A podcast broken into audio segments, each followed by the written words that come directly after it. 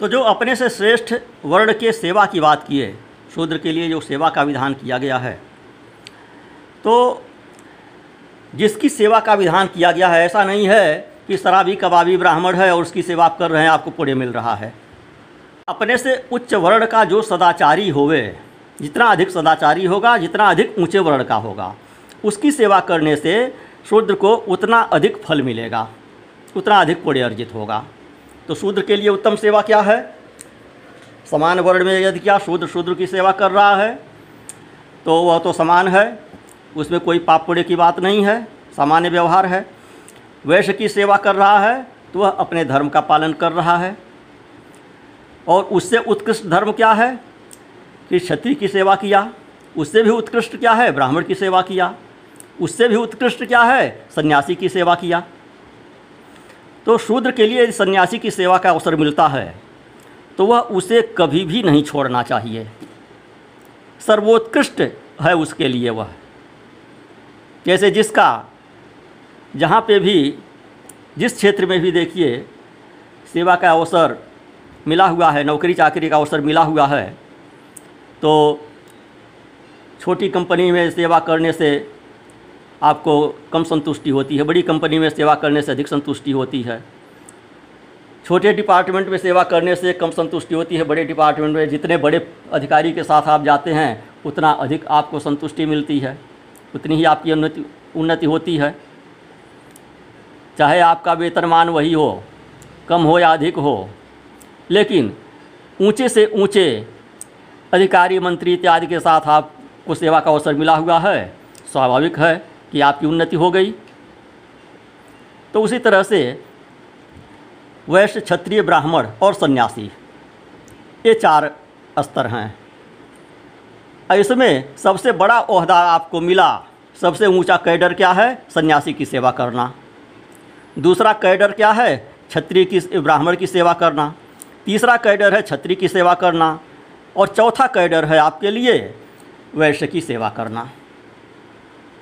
तो इनकी क्रम से सेवा करेंगे तो उनके गुणों का आधान आपके अंदर होगा। उनके गुण आप में आएँगे और आप फिर अगले जन्म में उन्हीं के सदृश होवेंगे। अब आगे भगवान शंकर कहते हैं वैश्य के संबंध में कि वैश्य सत्यवादी, अहंकार शून्य, निर्द्वंद, शांति के साधनों का ज्ञाता, स्वाध्याय परायण और पवित्र होकर नित्य यज्ञों का आयोजन करे। ध्यान देने की बात है, शास्त्रों में यज्ञ के लिए विशेष अधिकार वैश्य को दिया गया है।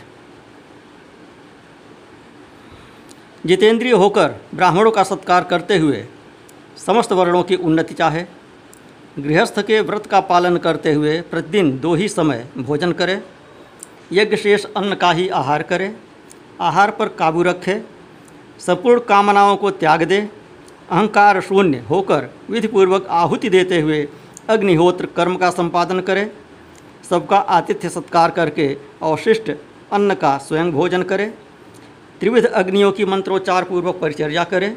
ऐसा करने वाला वैश्य द्विज होता है।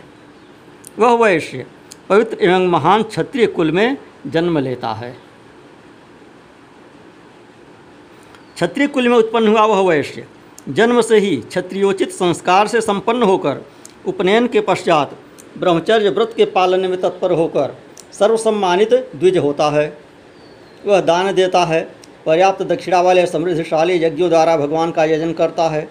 वेदों का अध्ययन करके स्वर की इच्छा रखकर सदा त्रिविध अग्नियों की शरण ले उनकी आराधना करता है। दुखी एवं पीड़ित मनुष्यों को हाथ का सहारा देता है। प्रतिदिन प्रजा का धनपूर्वक पालन करता है। स्वयं सत्यपरायण होकर सत्यपूर्ण व्यवहार करता है। तथा दर्शन से ही सबके लिए सुखद होता है। वही श्रेष्ठ क्षत्रिय अथवा राजा है। धर्मानुसार अपराधी को दंड दे, दंड का त्याग न करे। प्रजा को धर्म कार्य का उपदेश दे। राज कार्य करने के लिए नियम और विधान से बधा रहे। प्रजा से उसकी आय का छठा भाग करके रूप में ग्रहण करे।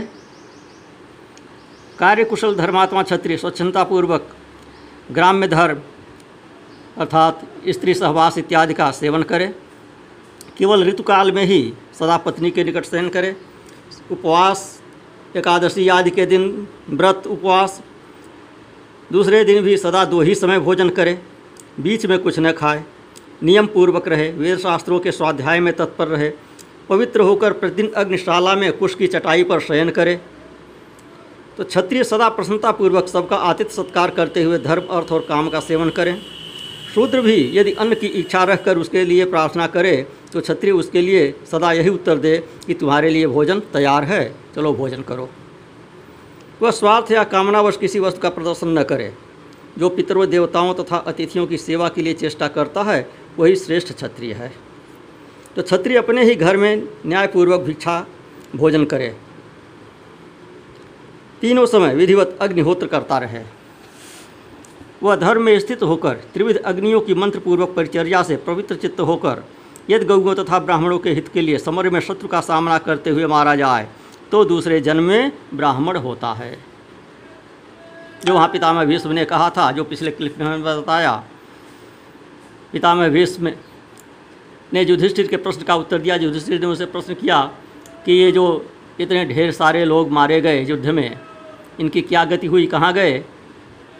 तो पितामह भीष्म ने कहा, वे सब वीर गति को प्राप्त हुए हैं। उनमें जिनके जिनके कर्म अच्छे थे ब्राह्मणोचित कर्म थे, वे ब्राह्मण कुल में उत्पन्न होंगे। तो यहाँ भी भगवान शंकर वही चीज़ कह रहे हैं कि जो क्षत्रिय इस तरह से स्वधर्म का पालन करते हुए, सदाचार का पालन करता है, सात्विक वृत्ति से रहता है, वह दूसरे जन्म में ब्राह्मण होता है। इस प्रकार धर्मात्मा क्षत्रिय अपने कर्म से जन्मांतर में ज्ञान विज्ञान संपन्न संस्कार युक्त तथा वेदों का पारंगत विद्वान ब्राह्मण होता है। इन कर्म फलों के प्रभाव से नीच जाति एवं हीन कुल में उत्पन्न हुआ शूद्र भी जन्मांतर में शास्त्र ज्ञान संपन्न और संस्कार युक्त ब्राह्मण होता है। यहाँ केवल क्रम की बात नहीं कर रहे हैं, सीधे भी ब्राह्मण कुल में उत्पन्न होने की बात कर रहे हैं शूद्र के। शूद्र ये सत्कर्मों से युक्त है तो अगले जन्म में सीधे भी ब्राह्मण हो सकता है। आवश्यक नहीं है कि वह वैश्य होगा, फिर क्षत्रिय होगा, फिर ब्राह्मण होगा। फिर कह रहे हैं कि ब्राह्मण भी यदि दुराचारी होकर संपूर्ण संकर जातियों के घर भोजन करने लगे तो वह ब्राह्मणत्व का परित्याग करके वैसा ही शूद्र बन जाता है। वही बात जो हमने कहा कि दूसरा अपना कर्म का निष्पादन नहीं कर रहा है, अपने कर्म से गिर रहा है तो उसको गिरने दीजिए। आप अपना कर्म संभालिए। आपका जो अपना कर्म है उसको करिए। शुद्ध भी यदि तेंद्रिय होकर पवित्र कर्मों के अनुष्ठान से अपने अंतकरण को शुद्ध बना लेता है तो वह द्विज की भांति सेव्य होता है। यह साक्षात ब्रह्मा जी का कथन है। तो शूद्र के आदर की बात करें, शूद्र भी आदरणीय है, पूजनीय है, यदि वह अपने धर्म में निरत है, स्वधर्म का पालन कर रहा है तो। वेद पढ़ने वाला शूद्र पूजनीय नहीं है। लेकिन सेवा धर्म यदि तत्पर है तो वह शूद्र पूजनीय है। उसे निम्न मत समझिए। सेवा करने के कारण उसको निम्न मत करिए, समझिए। सेवा करने के कारण उसको उच्च समझिए, क्योंकि अपने धर्म का पालन कर रहा है। तो भगवान शंकर कहते हैं कि मेरा विचार है ऐसा कि यदि शूद्र के स्वभाव और कर्म दोनों ही उत्तम हो तो वह द्विजाति से भी बढ़कर मानने योग्य है। अनेक स्थानों पर प्रशंसा की गई है, शूद्र की प्रशंसा की गई है। शूद्र को विष्णु स्वरूप कहा गया है। विष्णु के स्थित पैरों में मानी गई है। पुरुष सूक्त का जो लोग पठन करते होंगे तो विष्णु भगवान की स्थिति पैरों में, जहाँ अंगों के देवता की बात आई है किस अंग के कौन देवता हैं तो विष्णु भगवान को पैर का देवता माना गया है, चरण का। और चरण से ही शूद्र की उत्पत्ति कही गई। तो शूद्र तो विष्णु तुल्य हुआ। तो ब्राह्मणत्व की प्राप्ति में न तो केवल योनि। अब यहाँ फिर सामंजस्य की बात कर रहे हैं, विशेष ध्यान देने योग्य बात है कि ब्राह्मण की प्राप्ति में न तो केवल योनि, न संस्कार, न शास्त्र ज्ञान और न संतति ही कारण है। ब्राह्मणत्व का प्रधान हेतु तो सदाचार ही है। न यो निर्णापि संस्कारो न न संतति कारणानि वृत्तमेव तो कारणम। स्वभाव कर्म च शुभम च यत्र शूद्रेपि तिष्ठति, विशिष्ट स द्विजातिर्वै विज्ञेय इति मे मति। सर्वोयं ब्राह्मणो लोके वृत्तेन तो विधीयते, वृत्ते स्थितस्तु शूद्रोपि ब्राह्मणत्व नियच्छति। कहते हैं कि लोक में सारा ब्राह्मण समुदाय सदाचार से ही अपने पद पर बना हुआ है। और सदाचार में स्थित रहने वाला शूद्र भी ब्राह्मणत्व को प्राप्त हो सकता है। फिर आगे कहते हैं, ब्रह्म का स्वभाव सर्वत्र समान है। जिसके भीतर उस निर्गुण और निर्बल ब्रह्म का ज्ञान है, वही वास्तव में ब्राह्मण है, ऐसा मेरा विचार है। ब्राह्मण स्वभाव शुश्रोड़ी समय सर्वत्र में मति निर्गुणम निर्बलम ब्रह्म, यत्र तिष्ठ से द्विजा। यहाँ पे वह परिभाषा बताते हैं जो आजकल प्रायः लोग सामने लेकर कुतर्क वश रख देते हैं कि ब्रह्म जानाति, स ब्राह्मण है। कि जो ब्रह्म को जाने वह ब्राह्मण है। ठीक है, जो ब्रह्म को जाने वह ब्राह्मण है, लेकिन ब्रह्म को कौन जानता है? और कैसे जानेंगे ब्राह्मण को? ब्रह्म को। पहले सदाचार का पालन करेंगे। सदाचार का पालन करते करते क्रमशः जब चित्त शुद्ध होगा, तब ब्रह्म को जानेंगे और तब वास्तविक ब्राह्मण होंगे। लेकिन अभी जो है, अभी धर्मानुसार ब्राह्मण हैं। तो धर्मानुसार ब्राह्मण की व्याख्या यहाँ पर चल रही है। धर्मानुसार वर्ण की व्याख्या चल रही है। वेदांती ब्राह्मण और शूद्र की बात नहीं चल रही। वेदांत में न ब्राह्मण है, न शूद्र है, न क्षत्रिय है, न वैश्य है। न पशु है, न पक्षी है, न कीट है, न पतंग है। वहाँ तो सर्वत्र समरूप एक ब्रह्म व्याप्त है। सर्वम खलविदम ब्रह्म है। तो फिर कहते हैं कि जिसके भीतर उस निर्गुण और निर्बल ब्रह्म का ज्ञान है, वही वास्तव में ब्राह्मण है। ये जो चारों वर्णों के स्थान और विभाग बताए गए हैं, ये उस उस जाति में जन्म ग्रहण करने के फल हैं। प्रजा की सृष्टि करते समय वरदाता ब्रह्मा जी ने स्वयं ही यह बात कही है। जो जिस वर्ण में उत्पन्न हुआ, वह अपने कर्म के फल स्वरूप उत्पन्न हुआ और जिस वर्ण में उत्पन्न हुआ, उस वर्ण के धर्म का उसे पालन करना चाहिए। क्योंकि वह उसका फल है, उसका वह दंड और पुरस्कार दोनों है। उसके लिए निर्धारित कर दिया गया कि तुम्हें यह कर्म करना है। इस वर्ण में उत्पन्न किए जा रहे हो और इस वर्ण में का यह कर्म निर्धारित है, यह कर्म तुम्हें करना है। मान लीजिए कि कुकर्मों का फल ही है कर्मों का फल दुष्कर्म ही होंगे, तब तो तिरजक जोन में जाएगी। लेकिन मान लीजिए कि मध्यम श्रेणी का आपका रहा है, पाप और पूरे बराबर रहे हैं, इसलिए मनुष्य की योनि प्राप्त हुई है। तो जैसे विभिन्न श्रेणी के दंड मिलते हैं, जेल होती है, सश्रम कारावास होता है, बिना श्रम का कारावास होता है A B C grade jail में होती है। उसके अनुसार वहाँ पर दंड भोगना होता है। उसके अनुसार वहाँ पर दिनचर्या होती है। उसके अनुसार वहाँ पर कर्तव्य का पालन करना होता है। तो उसी तरह से समझ लीजिए। यह आपको पुरस्कार स्वरूप मिला। पुरस्कार स्वरूप जो पद मिला तो उस पद के जो कर्तव्य हैं, जो अधिकार दायित्व हैं, उनके पालन करने हैं। या दंड स्वरूप जो चीज़ मिला तो उस जेल के उस सेल के जो नियम हैं, उनके अनुसार आपको चलना है।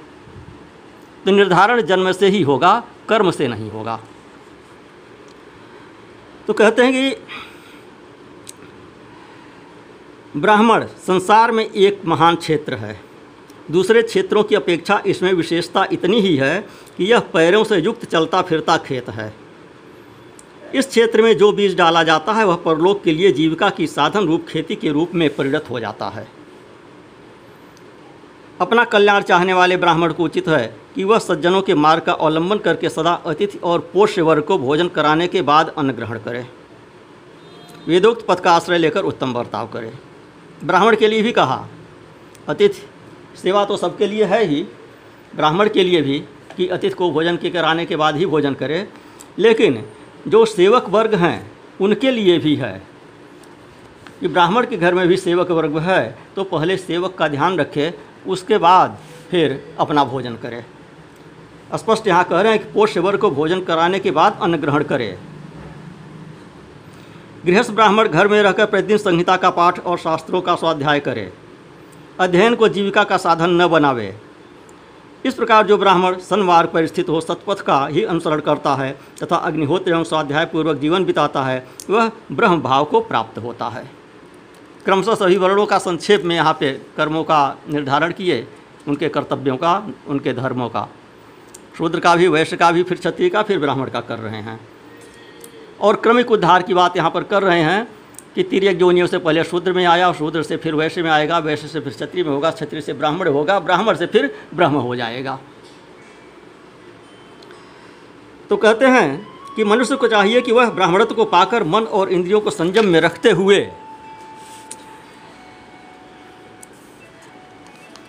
दान शुद्धि एवं सत्कर्मों द्वारा उसकी रक्षा करे। फिर कहते हैं कि शूद्र धर्माचरण करने से जिस प्रकार ब्राह्मणत्व को प्राप्त करता है तथा ब्राह्मण स्वधर्म का त्याग करके जाति से भ्रष्ट होकर जिस प्रकार शूद्र हो जाता है, यह गूढ़ रहस्य की बात, यह मैंने तुमसे बतला दिया। भगवान शंकर उमा से कह रहे हैं। महादेव पार्वती से उमा से कह रहे हैं। नारायण।